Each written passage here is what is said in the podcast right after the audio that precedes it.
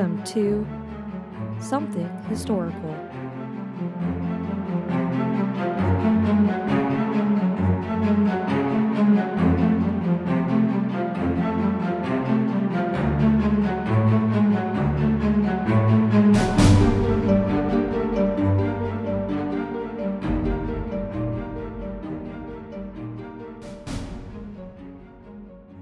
As I was going over information for episode two,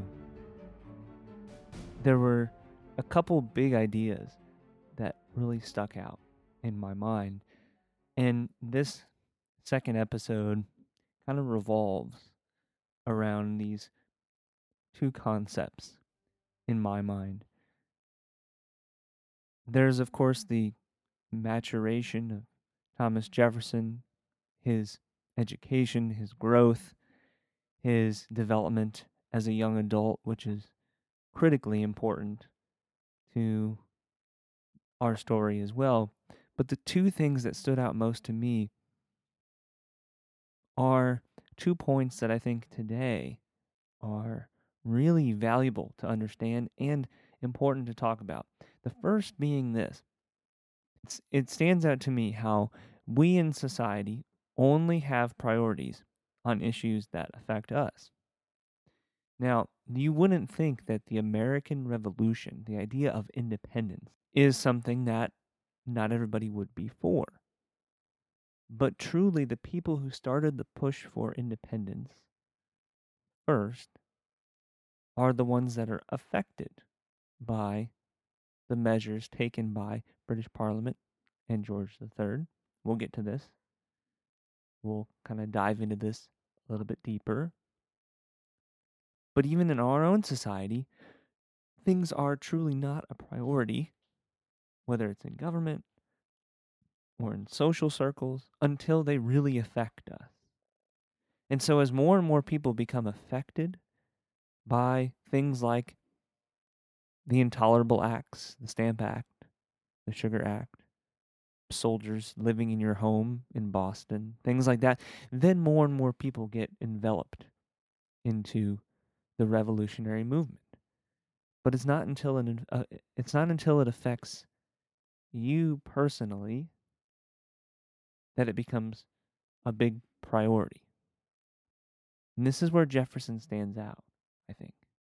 We have to give Jefferson credit where credit is due. Jefferson is a brilliant politician. He is a political master, especially on the question of independence. One of the things that makes Jefferson a excellent politician is the fact that he can convince people that a problem is their problem.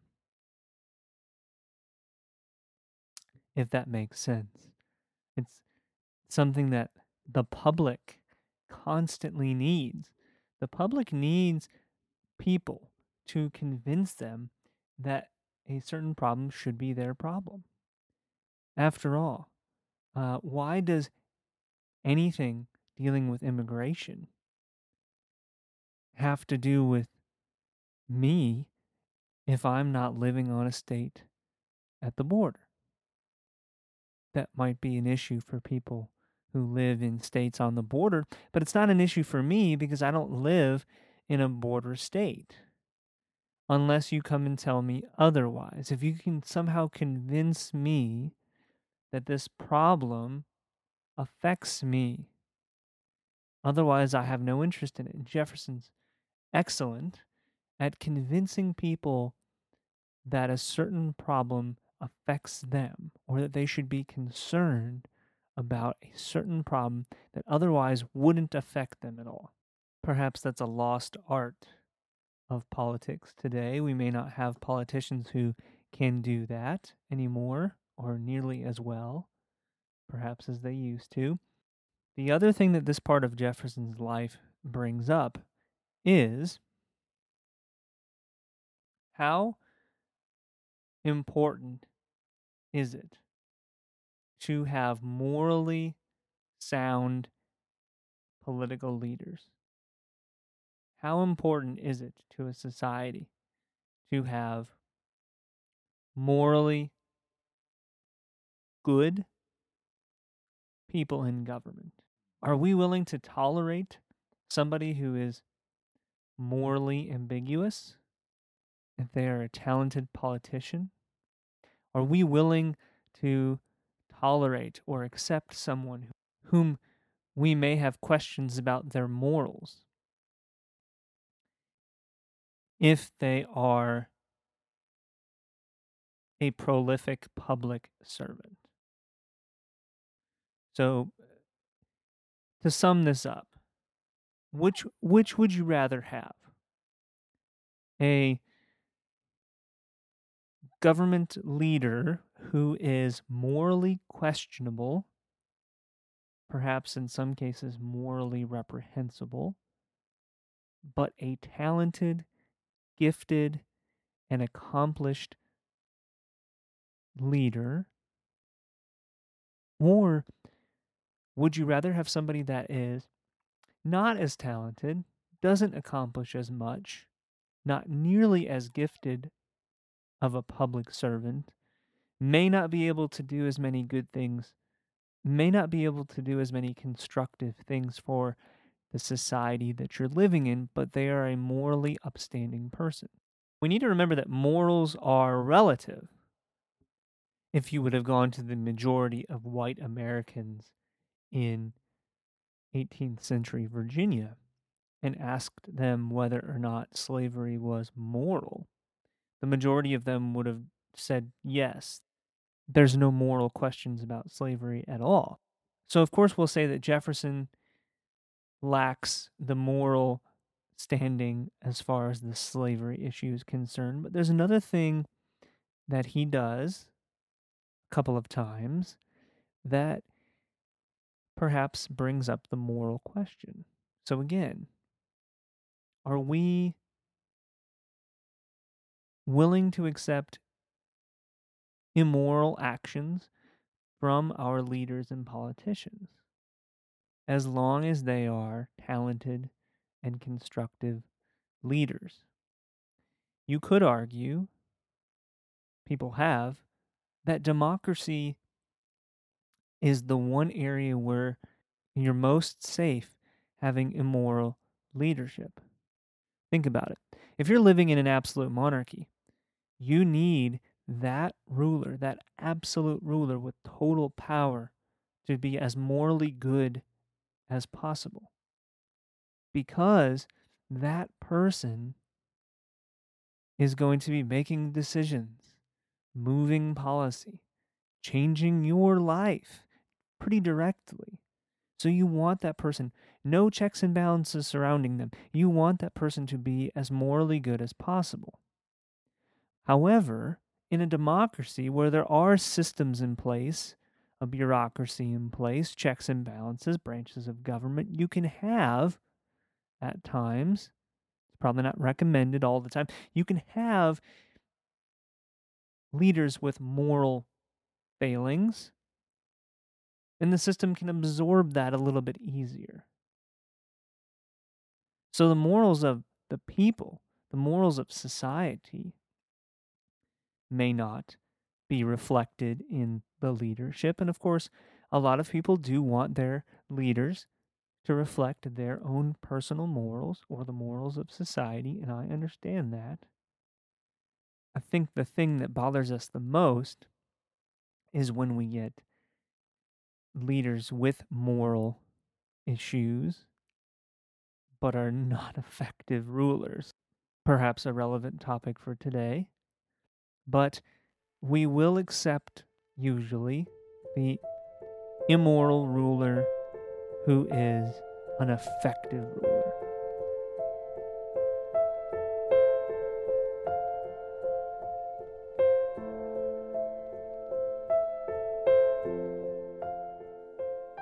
Episode 2 Love and Taxes.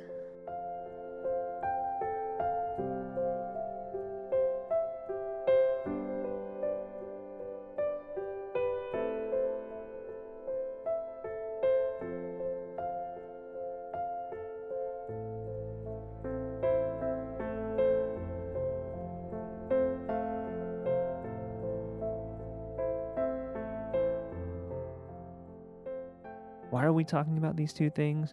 Both are brought up in the second episode. Because as Jefferson matures and grows, and as he starts to become aware of the issues of Virginia, the issues of the colonies, the issues of the world, as he starts to be influenced by adults and other thinkers and culture, we'll see him struggle morally, really for the rest of his life. And we'll also see him use his political skills to convince people that there's a problem that may not necessarily actually be a problem. This is something we have to remember. Before we get to the revolution, today, when we look back at the revolution, we're looking back in hindsight. We know that it's successful, and I think most of us would agree, at least those in the United States would agree, that it was a good thing. It was a fortuitous moment in history. But consider the fact that in Jefferson's America, in the 18th century, there's a considerable number of colonists who would tell you that not only is independence probably a bad idea, but it's also, in all likelihood, impossible. Independence from Britain would have been a pipe dream. So the majority of people are not walking around saying, ah, we can't wait till we can be independent. What year is it? 1774, two years to go. In two years, we're going to be independent from Great Britain. All we got to do is fight this little teeny tiny war, but we got George Washington. We're all set. No worries. And then we'll be independent. And we'll create the greatest civilization in the world, arguably. Nobody thinks that. Nobody says that. Nobody knows that. We know it, but we have the ability of looking back with hindsight. They don't. So Jefferson has to be a convincer. He's got to be able to convince people not only is it a good idea, but it's also possible. Let's jump in.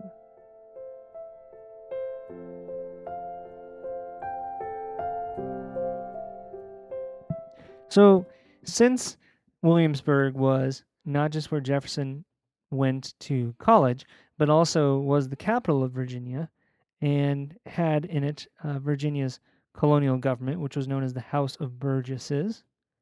They did have some powers over the colony. A lot of it was run by and limited by the British government, but it did have authority over the colony of Virginia. It's no wonder why Jefferson gets involved in politics. He's immediately drawn to it. The competition, the arena, the exchange of ideas, the overall impact of politics in his life and in other people's lives. To him, it was uh, really the most innocent involvement in politics uh, that we can think of. People today get involved in politics largely for wrong reasons as a job, to make money, to have power. I think Jefferson genuinely appreciates what politics is. He gets involved and becomes fascinated by it because it's an exchange of ideas, there's impactful moments, he's on the precipice of policy. He knows that his mind and his abilities would be best served in this exchange of ideas. It's it's an arena of ideas, and that's where Jefferson wants to be. He wants to be a part of that. He wants to be in the thick of it. And that's Jefferson's draw to politics. And we can see in his college years two things. One, we see him being a college kid. He goes out, he parties, he drinks, he gambles, he reads books, he hangs out with people that are like him. He chases girls. He surrounds himself with uh, people of similar ideas, similar makeup. He has favorite professors, like most college kids. One of his favorite professors was William Small from Scotland, and he was a professor of mathematics and also moral philosophy. So it's no wonder why Jefferson liked him. Jefferson will become fairly philosophical himself. Small taught Jefferson ethics, rhetoric, belles lettres, and philosophy and math. And I think that's so interesting because Jefferson's college curriculum is comprised of ethics, rhetoric, letters, philosophy, the humanities, which I think today are not valued and probably should be valued much more than they are. But Jefferson reads things like Immanuel Kant. Meacham quotes Kant's uh, definition of the spirit of the era, saying, quote, enlightenment is man's emergence from his self-imposed immaturity. Immaturity is the inability to use one's understanding without guidance from another. This immaturity is self imposed when it causes lies not in lack of understanding, but in lack of resolve and courage to use it without guidance from another. End quote. So these are the kind of things that Jefferson is getting exposed to in his college years. It's not just the parties and the gambling and hanging out with friends, as college is, but it's also about the forming of ideas. And who Jefferson surrounds himself with in these formative years is number two. That's the second thing that we notice. Jefferson surrounds himself with people of influence in Williamsburg, but also who we would define as liberals. Now, not liberals in today's context. If we were to match up modern liberal beliefs against the 1760 liberal beliefs, they would look definitely not liberal especially the social ideas. But at the time, they were very liberal, and Jefferson is drawn to these liberal ideas. One of the people that he's most fond of and visits quite a bit is actually the governor. Now, the governor had several dinners and exchange of idea parties, if you will, and William Small, Jefferson's professor, favorite professor, was often invited, along with somebody else that Jefferson gets to know, George Wythe, one of Virginia's most well known lawyers. And so Jefferson pretty much hangs around with the governor of Virginia, Small, and Wythe, and absorbs all their liberal progressive ideas. And they start to get a large influence on the young adult that Jefferson is. Wythe is probably his closest influence. And as Jefferson endeavors to form political opinions and evaluate the world around him in colonial Virginia, he a lot of times borrows the ideas of these influential people. It's that old saying it's not necessarily about what you know, it's about who you know. He knows some pretty important individuals in Williamsburg, but they're also pretty liberal, and he gains these liberal ideas as well. Now, one thing that Jefferson does not have as much success with is women, interestingly enough. He's a young man, he's college age. Women are probably his first priority, as most young men will attest to. But Jefferson does not find much success. He starts pining. That's right. I'm using the term pining. Uh, after a woman known as Rebecca Burwell. And Rebecca Burwell was the sister of one of his classmates, and Jefferson is the typical 20 year old who is sometimes obnoxious, sometimes too serious, other times not serious enough. He's a typical 20 year old guy. He has no idea about women. He's got no idea about himself in a lot of ways. And his courting of Rebecca Burwell is a complete disaster. Almost none of their young relationship went well. Our customs of courtship today are very different than they would have been for Jefferson, but in a lot of ways they're similar. You know, there's dancing involved, there's private conversations, there's that back and forth, you know, does how does he feel about me? How does she feel about me? You know, awkwardness that comes with young love. And Jefferson knows what he wants. He knows what he wants to say to her. He's not necessarily sure about how she feels. And he tries to speak to her one time when they're dancing at a party. And he thinks it's like the perfect moment. Everything is right. It's very middle schoolish, right? They're dancing together very close. He wants to tell her how he feels. He tries to, and it, it's basically a word vomit. It comes out as a disaster. And she is completely put off by this. And Jefferson is humiliated. Again, he's not the best with words verbally, he's great on paper. And then Rebecca is planning to go to England. And so there's some interest, but Jefferson pretty much has to seal the deal. He's got to he's got to wrap things up here.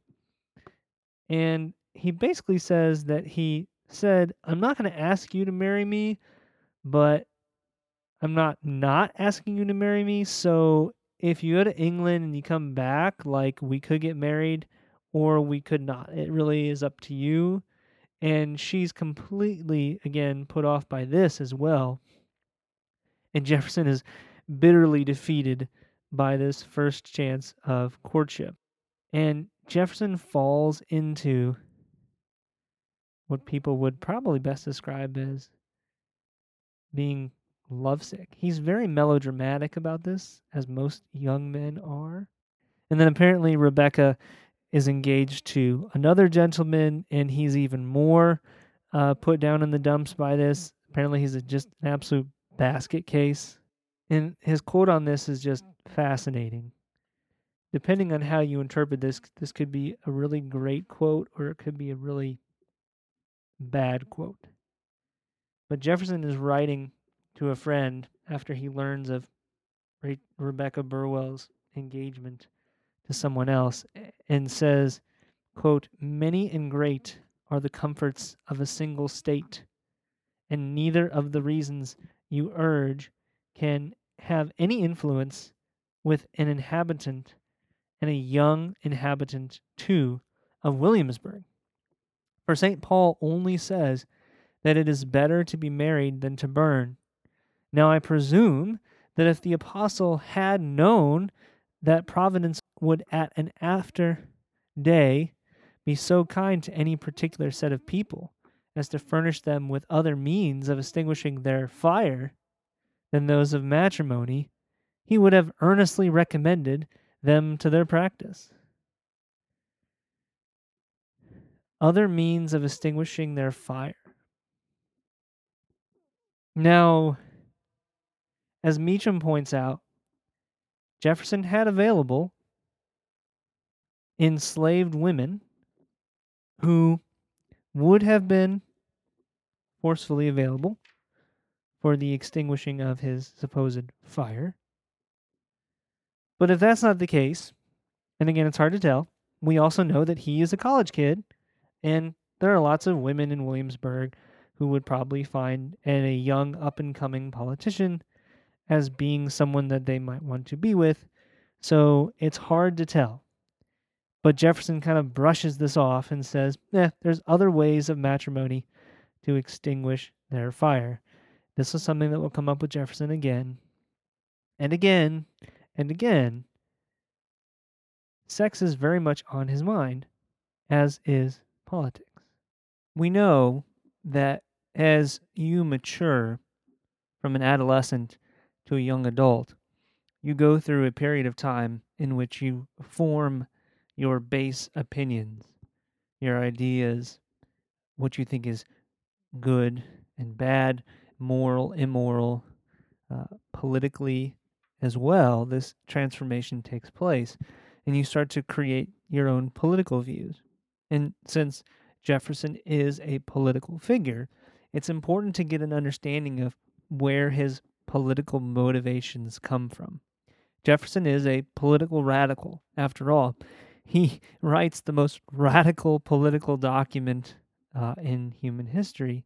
So, one of the things that we need to do if we want to understand Jefferson is to go back and look at where his political ideas form.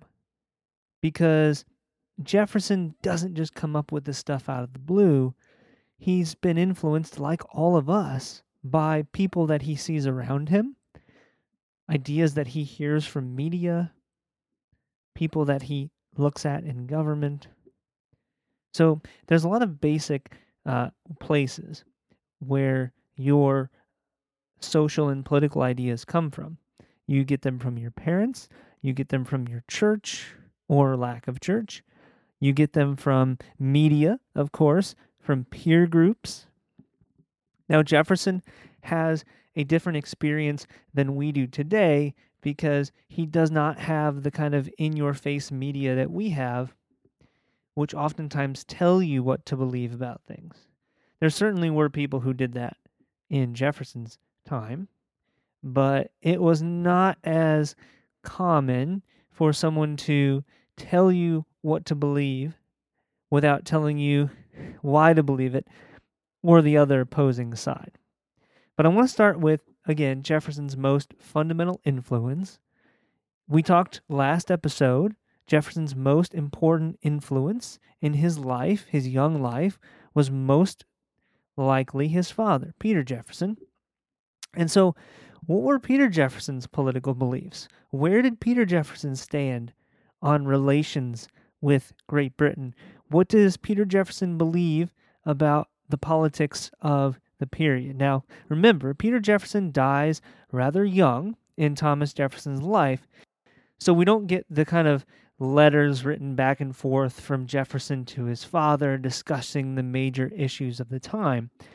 But we know that when Jefferson was 14, on Peter Jefferson's death, he inherits some of his father's books, and some of those can give us a hint as to what Peter Jefferson believed and therefore what young Jefferson would have picked up from his parents. We know that our parents definitely have an impact on our beliefs and opinions. Now, you do end up sometimes sometimes deviating from those. You don't always agree with your parents on everything, but it does give you a baseline to go off of. And as you mature and become an adult, then you start to evaluate things on your own terms. But as a teenager or a young person, a lot of times you agree with what your parents believe on political and social issues. So Jefferson inherits one book in particular that has some importance to us. He inherits from his father Paul de Rapin's History of England. It was written by Paul de Rapin, a French historian who was commissioned to write a history of England, which up to this point included a great deal of turmoil and controversial moments, but it's being written from a Whig perspective. And Whig is something that we'll talk about here because you got to understand the Whig side, the political side. History is written a lot of times with a bit of a slant on it, just like the news. So we know that Jefferson understands and knows English history. And so Jefferson knows about more recent English history, the English Civil War, which deposed the monarch Charles I. He was beheaded. There was the Restoration, which then brought back Charles I's son, Charles II, to become the monarch again, and then and then they got rid of the monarch again, and they had what was known as the Glorious Revolution because there wasn't much violence. So Jefferson will come to this understanding that most of English history is a history of a tug of war between the people and the monarchy. Fundamental to English history is the tug of war between the people and the monarchy. And Jefferson discovers this and knows it. Now, the Whig perspective is important here. Who cares if the book is written from a Whig perspective? What is Whig? The Whigs were a political party. They were kind of the opposite of the Tory party in British politics in the 18th century. The Tories were much more of the conservative party, we might say. They they believed in the monarchy. They wanted uh, about as absolute of a monarchy as possible. The Whigs were much more of the progressive party. They wanted a limited monarchy. They saw Parliament as more important, or you might say, uh, had greater supremacy over the monarchy. So, Parliament over the monarchy, or the Tories saw monarchy over parliament. So the inclusion of this Whig history of England uh, shows us that Peter Jefferson probably had Whig sympathies. At least this was his view on British history, English history as well. Then Jefferson probably inherited this book and likely also inherited these political views. Jon Meacham says that Peter Jefferson was a staunch Whig and he adhered to certain democratic ideas. And of course, these ended up descending to his son. So it's not unlikely to say that young Jefferson was progressive in his political thinking, especially about the British monarchy. Now, when we use the term progressive, we need to be careful not to conflate it with the modern term progressive. He's certainly not progressive in the sense of today's standards. We know that. But the term progressive and conservative can be applied to many different circumstances. So don't get hung up on the term progressive too much. All that means is he is essentially anti monarchy, in a sense. But the fundamental baseline belief of Jefferson's political ideas, if we could strip everything else down and get to the bottom, the core essential belief of Jefferson's political views, what would that be? It seems as if, at his very core, Jefferson sees himself as an English citizen, an Englishman, who is basically not receiving the full rights and liberties of English citizens. This is important. We view these people, of course, today as Americans. George Washington, an American hero, right? John Adams, he's an American. Thomas Jefferson, definitely an American, but they saw themselves as Englishmen. They were British citizens. And Jefferson believed that himself, the other landowners of Virginia, people of other colonies, were all British citizens who were not receiving the full rights and liberties of British citizens. Jefferson, essentially, at his core, sees no difference between himself in Virginia and citizens of the British monarchy who are living in England or Wales, Scotland, maybe. They're all the same. So, his base belief that he is an Englishman being denied the essential benefits and rights of an English citizen is core to his political development. And that's key. So, when we start to talk about things like taxes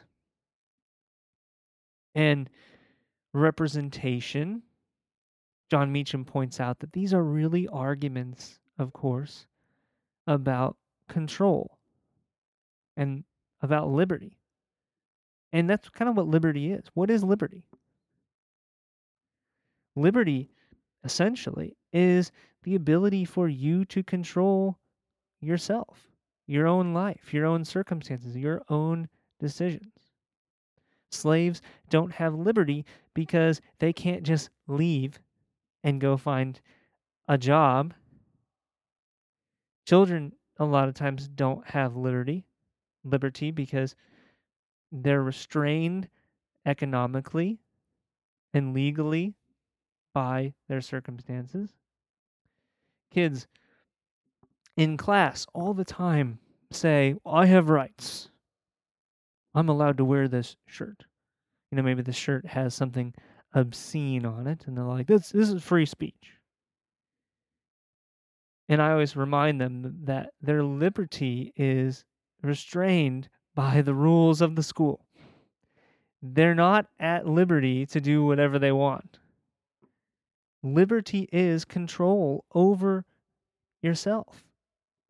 So Meacham says these arguments over taxes, representation, having soldiers staying in your house, things like that, it's really about liberty and control. And as we said in the opening, Jefferson has an unbelievable ability of convincing people who have no investment in an issue to become invested in it. He can convince people that an issue will affect them or is affecting them even when it isn't. So, one of the things that we notice is this revolutionary idea, the discontent with the British government, comes from the higher social classes in the colonies first. Those who are most financially bothered by some of the acts of parliament that are passed. It starts to affect their lives and their pocketbook, and then it becomes an issue. So, for the average American farmer, let's not use the term American, it's not a thing yet. My mistake. For the average Virginia farmer, are the is the Stamp Act really something to go to war in Revolution 4? Probably not. However, it was affecting people who made money. It was affecting their fortunes. And so the first discontent with the British government in the colonies comes from those who have economic investment and might be better off financially without these laws.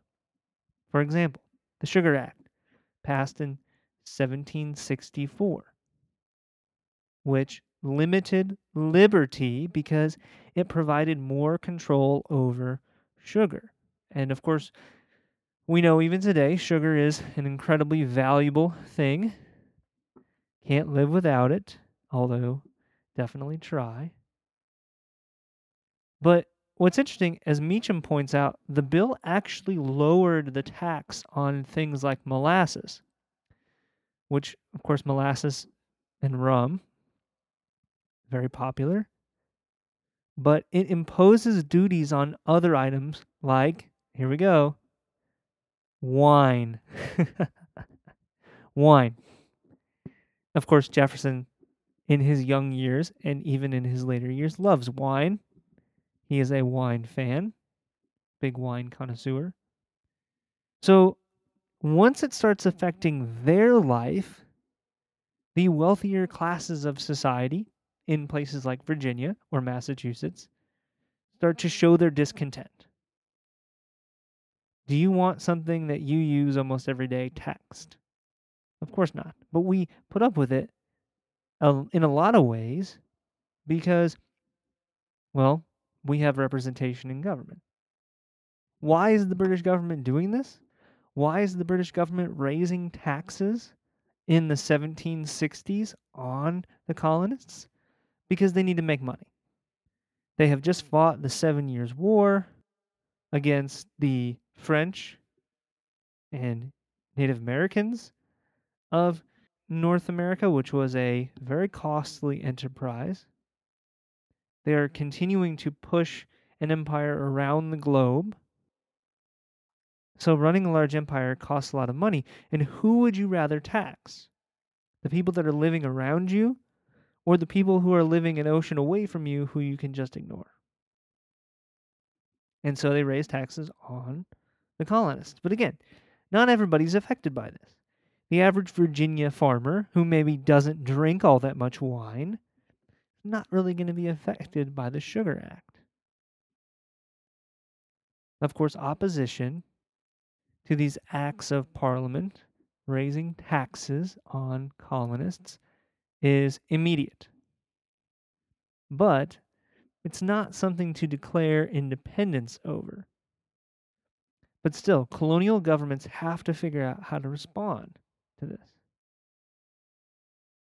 One of Jefferson's biggest influences, one of his role models or mentors, as you might say, George Wythe, drafts a petition to the House of Commons protesting the taxation. He, though, was very strong in his wording against the taxation. And some even suggested that it was possible treason. However, I think the person who had the biggest impact on Jefferson's radicalism would be Patrick Henry. Patrick Henry was, in a lot of ways, everything that Jefferson wasn't. Henry was a radical, a political radical, like Jefferson will end up becoming. But Henry also is a speaker where Jefferson is a writer. And Jefferson definitely looks at Henry's ability to rouse people with public speech and finds that so admirable. He knows the qualities of a great public speaker who can get people motivated to do something just by making a speech. Jefferson listens to Patrick Henry making a speech in awe in the House of Burgesses, the government, the colonial government of Virginia, House of Burgesses. And Henry is saying radical things. Jefferson says, quote, he appeared to speak, he appeared to me to speak as Homer wrote pretty high praise. Of course, there were some people who claimed that Patrick Henry was speaking treason. We know that the Sugar Act was not the only act of taxation passed. We have the Stamp Act, which comes later. And in all honesty, if we were to ask Jefferson at the time of the Stamp Act, what should you do? How should you solve this problem of being unfairly taxed as a Englishman without any representation in Parliament? Something that I think we all would be frustrated with. If we were to ask Jefferson, how do we solve this problem? The answer we would probably get very anticlimactic from him would probably be something along the lines of, I don't know. and he's not alone. Most most colonial leaders in any of the colonies would have said, No, I don't know. It's a tough question. It is. It's an extremely tough question. What can you do? Independence certainly would not have been the first thing that comes to mind. Meacham points out that Jefferson was an unlikely revolutionary. In fact, Jefferson was very pragmatic. He's also an idealist. So, while Jefferson might, in his mind, be dreaming of an independent nation, creating some new government, there's no way that it would actually happen. Imagine how difficult that would be. We all have great ideas. I'm going to do this. I'm going to create this. I'm going to start this. And then you realize how hard it is or how unbelievably complicated it might be. And that oftentimes stops us from doing things. So Jefferson may be an idealist. He may see a way out of this current taxation problem. But can he actually do, can any of can anybody actually do it? Would it make a difference? So what does Jefferson do? Well, he starts to put down his thoughts into writing. Jefferson says that the press at the time was very restricted. He says, quote, we had but one press. He also says, quote, nothing disagreeable to the governor could be got into it. So it's not easy for you to go against the Stamp Act or the Sugar Act and write to the public about how it is unjust or unfair or whatever. Jefferson knows he's not the speaker that Patrick Henry is. He's not going to rouse crowds with his oratory skill, so he learns to write. And he learns to write really, really well one of the things that is critical to this period of time is writing with speed. Today we take this for granted. How long is it going to take you to write five pages? If I give you time to just type out a manifesto, five pages, how long would it take? I bet I could do it in about an hour, maybe and have it printed, I could I could type 3 to 5 pages of text and print 100 copies within an hour. Thank you, modern technology.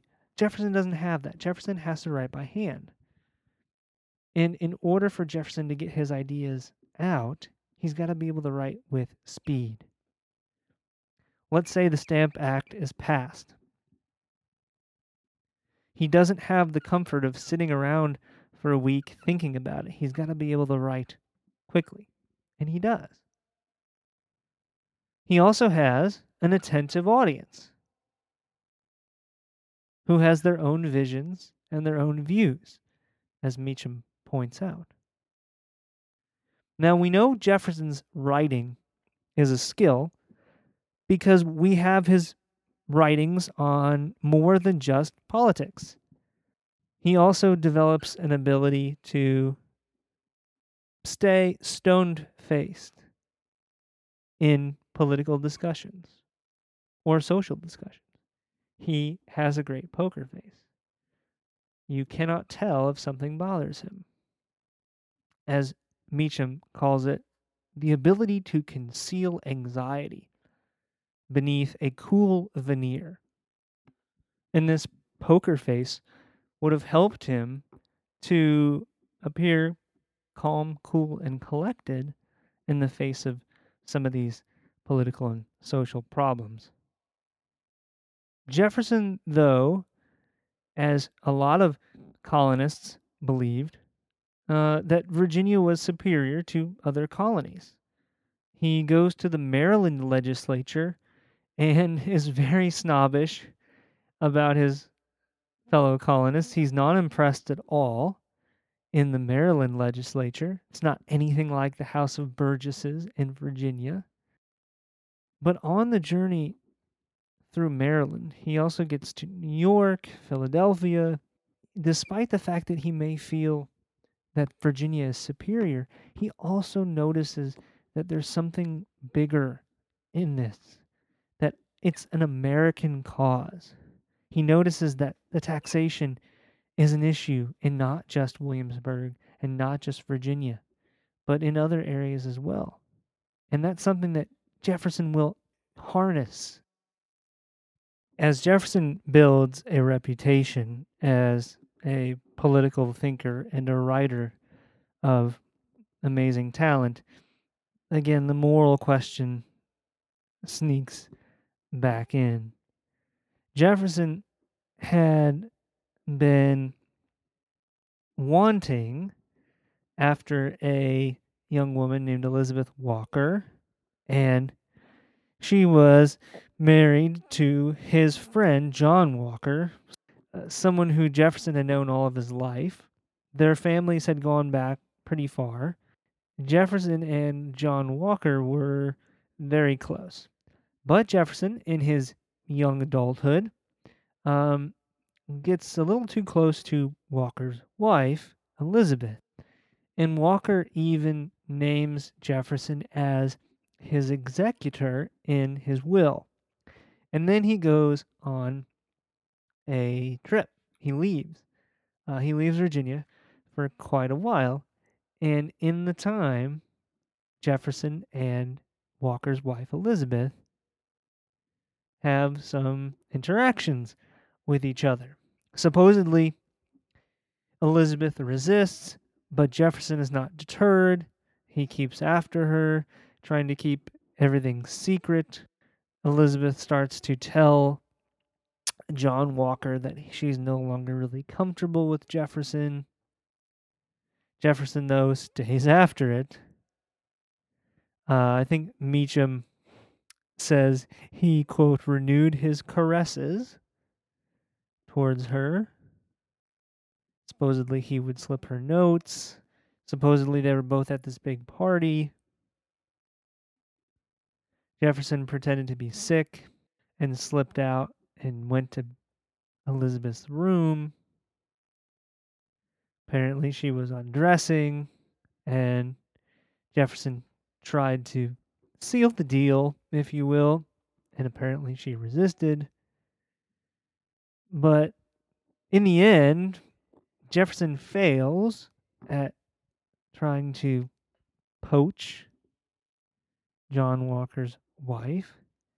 But nonetheless, that didn't stop him. And then on Thursday, December 15th of 1768, Thomas Jefferson for the first time in his life, is elected to a political position. Jefferson is elected to represent his county in the House of Burgesses. He was 25 years old, and Jefferson now gets to enter the political arena.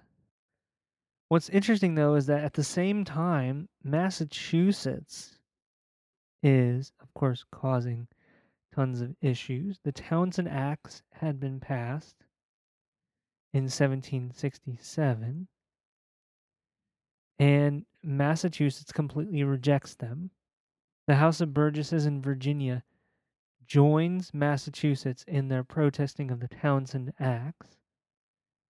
And interestingly enough, the House of Burgesses is dissolved. So Jefferson serves for about 10 days before the House of Burgesses is ended. So Jefferson's first entry into politics is not very long lived. So, what does Jefferson do? He goes home. Jefferson, of course, is devastated at his lack of role in this political arena. But of course, at this point in young Jefferson's life, again 25, He's forming a lot of opinions. He's turning ideas over in his mind. In Jefferson's early public career, he's not just willing, but also advocating in a way for reform of slavery. Jefferson is eventually going to own more than 600 slaves. Meacham says he inherits 150 from his father he buys about 20 on his own. Most of his slaves were actually born into slavery. which was very common. But Jefferson says that in 1769, in the House of Burgesses, when, of course, it's eventually reinstated, he says, quote, I made one effort in that body for the permission of the emancipation of slaves, which was rejected. So, two things stand out to me from that. Number one, making an effort. Of course, people would say, it's not good enough to just make an effort. That's like when you when your mother asks you to do something and you say, "Well, I tried to clean my room." They'll usually point out very correctly, not good enough. Making an effort's not good enough in a lot of ways. I mean, he also says the permission of, meaning that the government, the House of Burgesses, needed to give permission in order for people to emancipate their slaves because it was illegal for you to emancipate your slaves beforehand. Even if you were a Virginia slave owner and you somehow woke up in the morning and thought, this is immoral, this is cruel, this is inhuman, I'm freeing all my slaves, the government still would not have allowed you to do that. So, this is not the type of emancipation that we'll see later where slavery ends on a large scale. This is just Jefferson wanting to have the permission as a slave owner to free his slaves or anybody else's if they thought it was necessary. Of course, it doesn't go down. But this is not the only political workings that Jefferson tries to get into. Jefferson is also questioning the idea of mixed race uh, slaves. What do we do if the slave owner and the slave have a child? Foreshadowing, perhaps. How do we treat that person? What are they? It's a question that all slave societies have trying to consider. The current statute in Virginia said that uh, the person, the child, will be held in servitude until the age of 31. In these slavery issues, Jefferson starts to make interesting points that will translate to the political issues with uh, Great Britain. He starts to make natural law arguments. He says, quote, everyone comes into the world with a right to his own person and using it at his own will. He says, quote, this is what is called personal liberty and is given him by the author of nature because it is necessary for his own sustenance. This, of course, is a fruitless endeavor for Jefferson. The slave laws really don't change. But it's interesting that Jefferson starts this off with slavery. Remember, he's going to own about 600 slaves.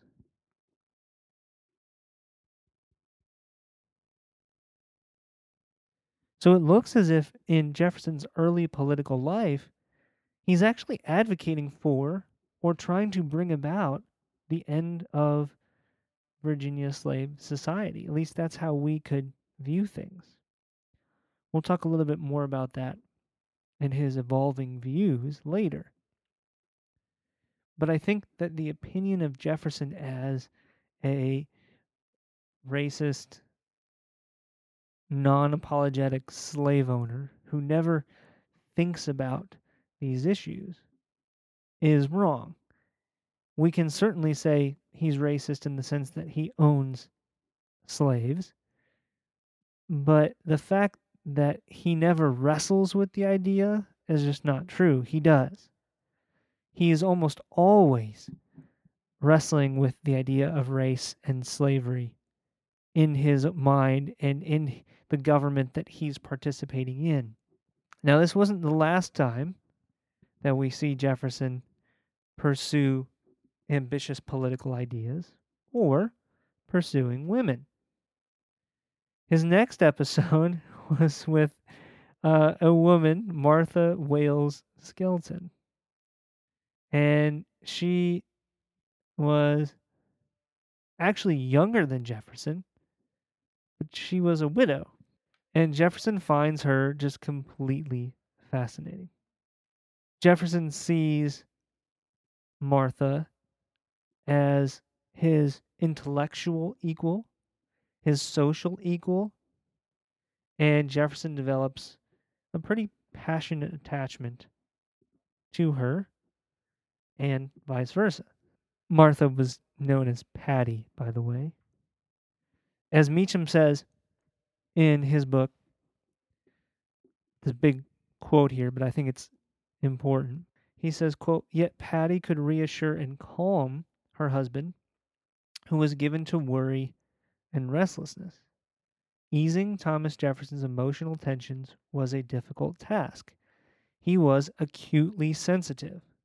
At first blush, the fact that such a man was drawn to politics, where approval is fleeting and criticism constant, may seem contradictory.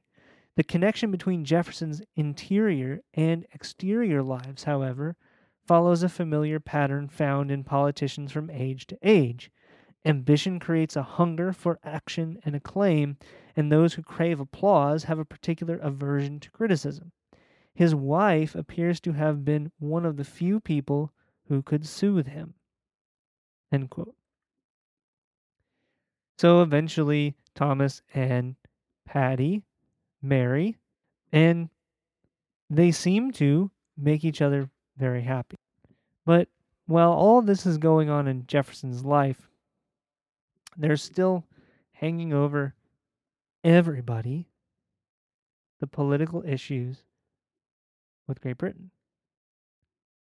The Townshend Act, the Stamp Act, the Sugar Act, those intolerable acts, as they're called, still played a major role in people's belief, as Jefferson believed, that their rights as Englishmen were being violated.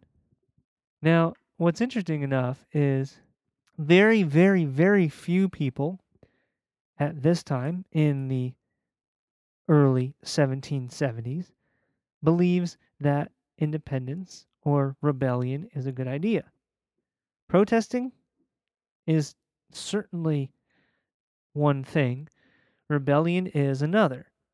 And I think even Jefferson knows that a full scale rebellion is likely to end in destruction and chaos for the colonies, not for the British. Most people were not in favor of a rebellion of any kind. A lot of them weren't even in favor of protesting. Meacham says that overall, about a fifth of white American colonists in these years of the 1770s, about 20%, sided with England. 20%. A large portion saying, no, we should be taxed. Or maybe not, we should be, but eh, it's not worth losing our relationship with the British government. And as we get closer to 1776, we'll see these amount of people shrink. We'll see more people say, eh, okay, maybe rebellion is a good idea. And Jefferson says, as his thoughts expand, that this is not only for themselves, it's not only for the wealthy of Virginia, but also for the entire country. For those people who had a lot of economic investment in the colonies, the wealthy landowning elites like the Jeffersons, like the Randolphs, revolution was an economic choice. As Meacham says, it's, sh- it's the shrewdest economic choice the British government had already limited land ownership west of the colonies. So if you had the money and you had the ambition, you couldn't just go out and get more land past the Blue Ridge Mountains, for example. And acres of land were extremely valuable in the 13 colonies. So it was something that people wanted to do. They wanted to go out and claim open land. Of course, it wasn't all open, there were some Native Americans you had to deal with first, but they wanted to go out and claim the land. And the British government put the clamps on that. And of course, any planter who needed financial help had to go through the British to do so. and they acquired a lot of debt. And as Jefferson points out, these debts became hereditary for many generations. So chances are, if your father was a planter or your father's father was a planter, you owed money to British banks or the government, perhaps. And it's estimated that Virginians owed at least two, almost two and a half million pounds to British merchants. So while you may farm, while you may farm your land, live on your land, there's a good possibility that you owe most of your fortune to people in Britain. So it's not as free and open of an economy and a society as we might think. Meacham says it's a rich man's revolution. And Jefferson, of course, is a rich man. He's he is an elite citizen of Virginia. He's a member of the House of Burgesses. He owns land. He owns slaves. He's inherited quite a bit of wealth and prestige from his family. But the idea of an economic revolution, that these elite colonists are being hurt in the pocketbook by British taxes and British policies, is brilliantly transformed into a philosophical and ideological revolution. Jefferson was an, an elite, but he was also philosophical. And he could turn the economic outrage into a human rights outrage, into a liberal outrage, into an enlightenment outrage. He could make it philosophical. And that's something that the majority of colonists could get behind. Nobody likes to hear rich people complain about things. If the Declaration of Independence had said, we are declaring independence because you're costing us money. That would not have been a good document, and nobody would have sympathized with that except for the elite and wealthy people of the colonies. If you're an average colonial farmer, or you work in Williamsburg, or you work in Boston, or you work in New York trying to make ends meet, you're not going to sympathize the issues of the wealthy and the elite. Ah, but if we turn it into an equality, if we turn it into a rights issue, then we can. This is the this is the intersection between the economic motives for the revolution and the philosophical. And Jefferson is the perfect candidate to lead that transition. Again, making people believe that this current problem is their problem and something needs to be done. Meacham says this quote, the intersection of economic and ideological forces created a climate in which well off, educated Virginians saw a clearer, more compelling, and more attractive future if they could successfully separate themselves from London. Unquote. But again, it has nothing to do with the average colonist. Most of those people, women, slaves, regular farmers, they don't have the same issue. So, in Jefferson's mind, any move that would be interpreted interpreted as some sort of invasion on liber- liberty and rights was thought of in just that way. Remember, all the people that he has associated some, himself with, his Whig ideologies from his young adolescence, the political influences that he's seen from people like Patrick Henry. Any time Jefferson perceived an invasion of anything, an encroachment of anything, he treated it as an encroachment on liberty and on rights. And that's what changes this economic rebellion into a broader rebellion about philosophy, about the Enlightenment. So, how does Jefferson get this message out? How does Jefferson convince the people who have no economic interest really in this rebellion, how does he convince them that they do have an interest, that they have something invested? Grassroots movements. There's a reason why politicians go to Iowa, New Hampshire, South Carolina, and go door to door. There's a reason why they don't just hang around the elite places all the time, because there is power in the countryside. There is power in the average common citizen. We see this. A lot of times we're reminded of this in very interesting ways. The mass of people, the leadership of a mass movement. So, one of the things that Jefferson adopts as a way to convince people or bring this idea of, rebellion to people is through something that most of them have in common that motivate them to do things on a daily or maybe a weekly basis, something they hold very dear, of course, religion. Now, not everybody in the 13 colonies in the 1770s is religious, but a lot of them are, and it's a big motivating factor in their lives. And they can protest in religious ways. For example, Jefferson sponsors and is a big promoter of what's known as the Day of Fasting and Prayer. It's not very rebellious. We have issues. The British are taxing us. We have no representation in government. What should we do about it? Throw tea into Boston Harbor? Or we could have a day of fasting and prayer. No one is being asked to go get their musket and shoot redcoats. You're just being asked to participate in a day of fasting and a day of prayer. But while Jefferson himself is not necessarily a religious individual, he is very skeptical.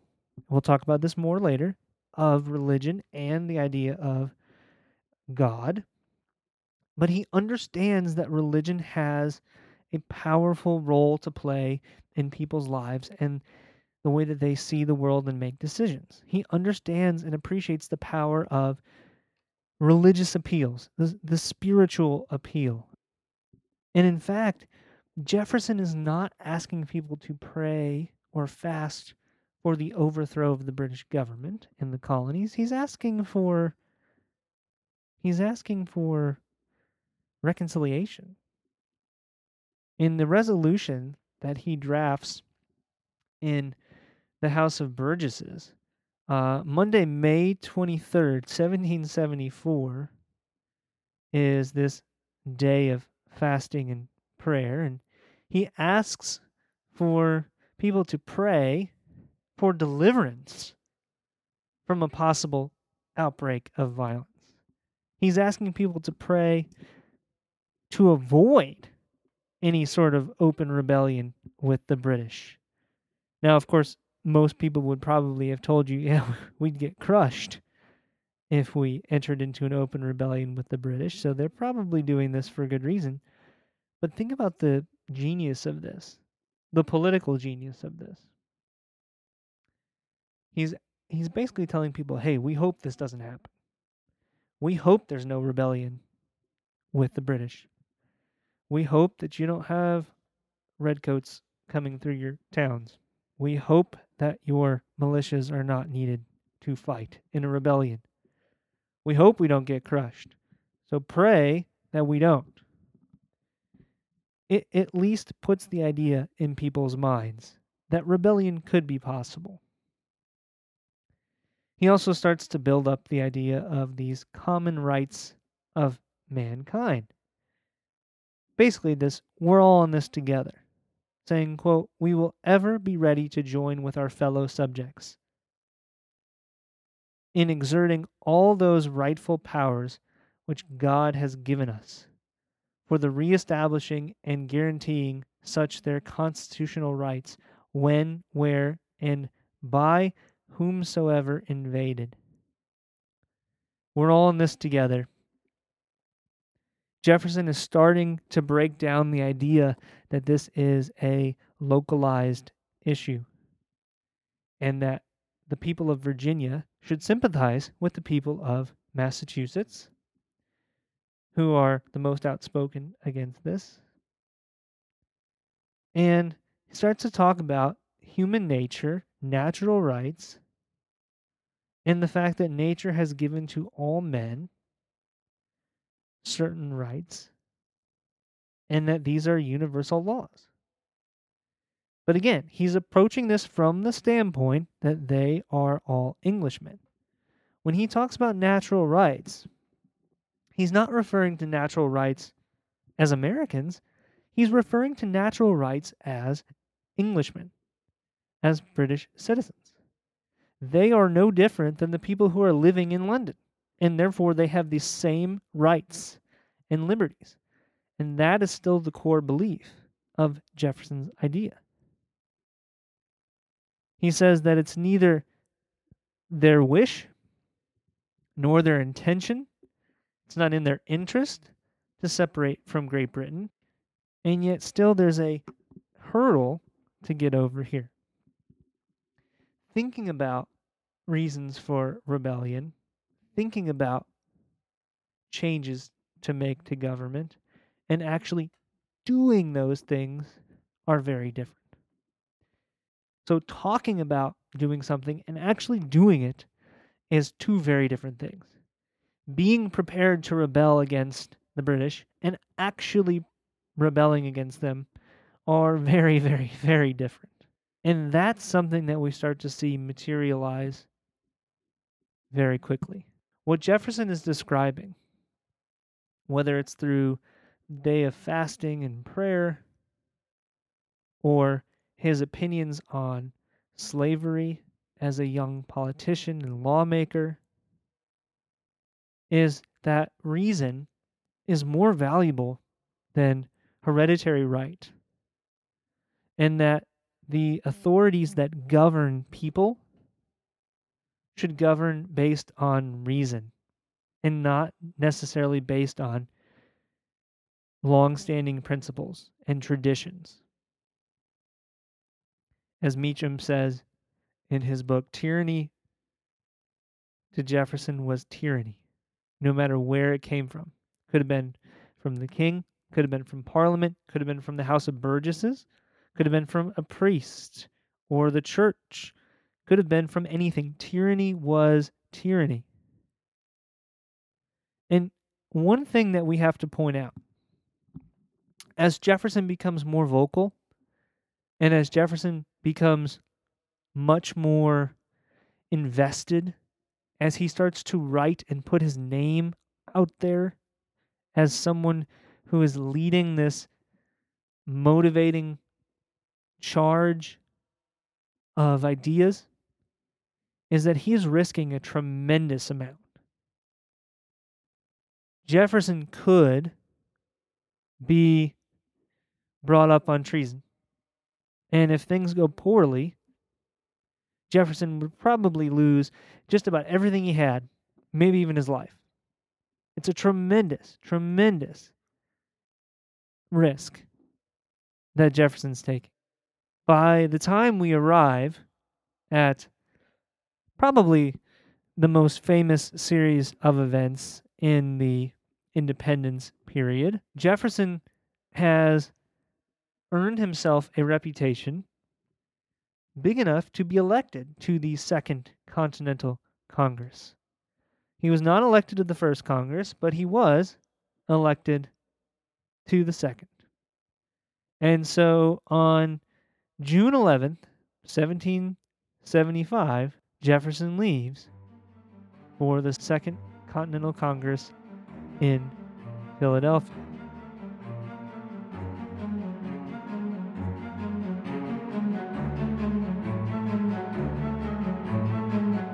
This has been Something Historical. Follow the show on Twitter at SMTH Historical.